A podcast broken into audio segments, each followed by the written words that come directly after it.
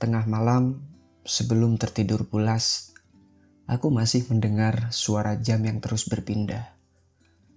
Persis seperti jeda dalam percakapan kita sebelum akhirnya kau memutuskan untuk memilih jalan lain.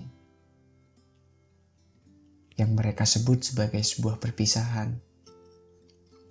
Entah untuk jangka pendek, atau justru jangka yang bahkan kita masih belum percaya bahwa itulah yang sebenarnya ditulis oleh takdir sejak hari Alastu. Akhirnya, sejak senja di sore itu mulai menggelap, aku selalu mempersilahkan tanda tanya besar masuk dalam kepalaku, meskipun seringkali memiliki jawaban yang sama. Hanya sebuah kekosongan, kehampaan, dan bahkan jawaban itu tetap kembali pada pertanyaan semula. Seperti sebuah siklus yang tak pernah berhenti.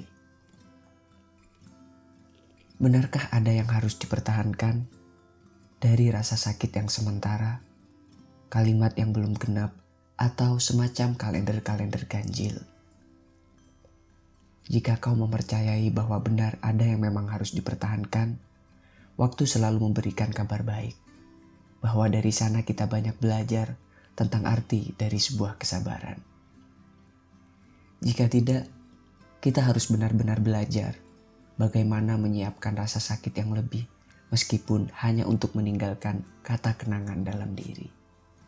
Namun, seiring berjalannya waktu, rasa penyesalan itu muncul perlahan dari pilihan yang telah kita relakan.